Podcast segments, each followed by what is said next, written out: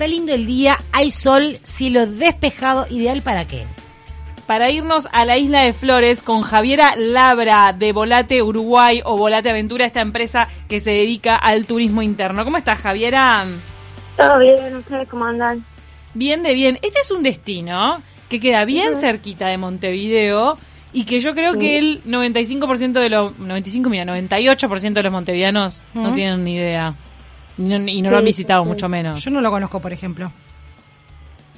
Sí, sí, está muy cerquita, en realidad desde algún punto de Montevideo todos podemos ver la, la isla, pero bueno, sí, no no no es muy conocida. Así que está. Pará, ¿se ve desde la playa Malvin? Ahí ya me descolocaste, Javier. ¿Desde dónde se ve Eh, la playa mira, de Flores? podés verla, podés verla desde, eh, sí, desde, desde Malvin o, o se ve bien enfrentada por Ciudad de la Costa, por ejemplo. Ah, mira, es verdad. Bien enfrente. Está, yo no voy mucho a Ciudad de la Costa, pero sí. Se ve. O sea que cerca de mi casa la, la debo poder ver. Seguro que sí. Seguro Claro, que sí. la isla que ves enfrente, si estás en Solimar, en San José de Carrasco, en alguno de esos lugares, bajás a la playa, ves una isla enfrente, esa es la isla de Flores. La isla de Flores. Ahí va. ¿Y qué particularidades tiene? Porque tiene mucha historia. Va, muchísima historia. Este, no, principalmente la isla eh, desde el 2018 es un parque nacional y está dentro del Sistema Nacional de Áreas Protegidas. Este, y bueno, después este, la isla en sí son tres islotes este, que en principio esto fue funcionó como como un lazareto que bueno fue para hacer cuarentenas este, por ahí en el 1800 este, cuando empezaron las primeras olas migratorias acá a, a Uruguay que llegaban a Montevideo y bueno tenían que pasar por la isla para hacer el periodo de cuarentena. Este, los barcos llegaban ahí y bueno, tenían que descender y, y da, había toda una organización en la isla también, ¿no? Eh, eh, a veces hablan, eh, que se escucha mucho que había un hotel en la isla, sí, Ah, hay, hay como una confusión ahí porque en realidad parecía un hotel, pero como venían los barcos de Europa divididos en clases, este, el lazareto como tal estaba también dividido en primera y segunda clase. Bueno. Entonces, digamos, tenían todas las comodidades, estaban como en una cuarentena bastante cómoda, digamos. Eso se, se confunde y muchas veces se dice que, que era un hotel. Eso lo aclaro porque la guía eh, nuestra de Volate me mata si digo que era un Oh, hotel. así claro. que, tengo que dar la información ahí correcta para que este la eh, Meche, que es la nuestra guía, este después no me rete, ¿viste? Quedan vestigios de, de estas construcciones, Sí. ¿verdad?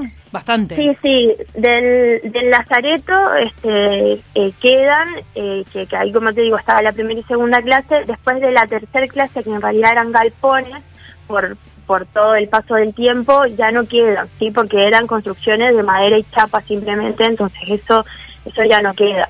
Eh, después, bueno, está el faro, que el faro está desde el 1828, estoy No. acá con la información del año exacto, este, que Sigue- es un faro portugués, es ¿sigue uno de los más caros del mundo. Sí, sí, sigue funcionando. Ah, qué Este, loco. Entonces una persona tiene que vivir ahí en Isla de Flores. Sí, claro, ellos tienen, son cuatro fareros los encargados y se turnan por eh, cada 15 días este, y viven ahí en la isla y bueno, se encargan de la mantención eh, de ahí del faro. ¿Sabías que algo que aprendí hace poco en Cabo Polonio es que cada faro del país tiene un tiempo diferente el tema de la iluminación? Ah, mira. Entonces, según los, segu- se- mira, según los segundos que demoran a aparecer la luz, es que el navegante sabe dónde está. El de Cabo Polonio Ahí tiene una determinada cantidad de segundos, que incluso Jorge Drexler le dedicó una canción. Esto lo, lo estoy contando por segunda vez, pero el público se Ajá. renueva. Y, A Mirta Legrand. citando a la invitada de más adelante. Exacto. Porque ya en unos minutos nada más vamos a tener a Mirta también con Gabo Mautoni. Y. en Isla de Flores se ve que también deben tener otro segundero, otro otro tiempo, Otro y el de eh, Punta Carretas otro, y así sucesivamente. Bueno, y el de la Isla de Lobos también hay, hay un faro. Y todavía hoy en día son necesarios. Eso es lo maravilloso, gracias Dios. Que siga y estando, porque es la magia también, ¿no? Después del GPS, de los satélites. Toda la tecnología. Siguen siendo necesarios. los barcos casi navegan solos también. Sí, si lo dejas solo navega. Flota. Sí, claro. Sí, pero ciertamente son necesarios. Así que- ¿Llegan a co- en, en el recorrido que hacen ustedes, llegan a conocer al farero o solamente recorren un poco las ruinas? ¿Qué recorren de la isla? Eh, se hace el, el recorrido por la primera y segunda isla porque la tercera isla, que es donde históricamente estuvo el hospital, la casa del médico y bueno, después estuvo los hornos crematorios, este, ahí está prohibido el ingreso, entonces nosotros hacemos hasta la zona permitida, que es la primera isla, se recorre toda, que ahí es donde está el faro, se hace un ascenso al faro y bueno, en general algún intercambio con los fareros hay. Este, ellos también siempre están muy abiertos a recibir a la gente y con bastante simpatía. Este, también pensar que están 15 días ahí ellos dos solos, ¿no? Quizás debe ser una también una distracción ver que va gente y, y que se interesa por lo que ellos hacen. ¿Llegó a ser cárcel o, le re feo ahí cuando afirmé eso? Eh, mira, después que pasó eso de la época de cuarentena, en un momento se hizo sí cárcel política, de hecho en, en las ruinas, este, la parte del Lazareto, que es lo que está más completo, digamos, entre comillas, se puede ver cómo se hizo una adaptación y se pueden ver, eh, digamos, unas formas de celdas que Mm. efectivamente funcionaron en algún momento como cárcel. Es lo más parecido que tuvimos a Alcatraz, ¿te acordás? ¿Te Sí, acordás? sí, sí. Alcatraz es esa cárcel mítica de que, si no me equivoco, queda enfrente a San Francisco en Estados Unidos, Sí. que era la cárcel de la que nadie se podía escapar porque era en una isla. Entonces hicieron películas al respecto. Después dejó de funcionar, ahora es un museo. Ahí va. Sí, sí, sí, bueno, En Uruguay. acá de alguna forma se, se intentó hacer, pero eh, ciertamente quizás por temas de costos también y demás no, no, no proliferó esa idea, pero en algún momento sí funcionó. Javiera, ¿cómo es un poco el paquete de viaje hacia la isla? Me imagino que se va a pasar todo un día. ¿Cómo es un poco el itinerario de este viaje? Sí, mira, en general salimos desde el puerto del buceo este, a las ocho y media, nueve de la mañana, sí, el tiempo de navegación es una hora y media, eh, luego el recorrido ¿Una hora y media? la isla, sí, una hora y media para ir y una hora y media para volver, ¿no? Este, después el recorrido guiado en la isla dura unas tres horas aproximadamente, sí, este, y, y bueno, después ahí se van con toda la, la historia del lugar y, y toda la lo que es el lugar, tipo, también eh, refleja y, y deja marcado mucho a los viajeros. Este, Sí. eso, Me yo imagino. tuve la suerte de, tuve la suerte de hace dos o tres semanas Ah, ir a hacerlo como viajera. Eh, fui con fresquito un el grupo recuerdo. y, y la verdad que este es bastante como no sé, fuerte la, la, el recorrido por ahí, es un lugar con mucha historia, después bueno, habían personas que tenían como conexiones quizás un poco más energéticas y demás. Porque el lugar es muy místico también, ¿no? Claro. ruinas, tiene una energía particular seguramente. Ahí va, seguro.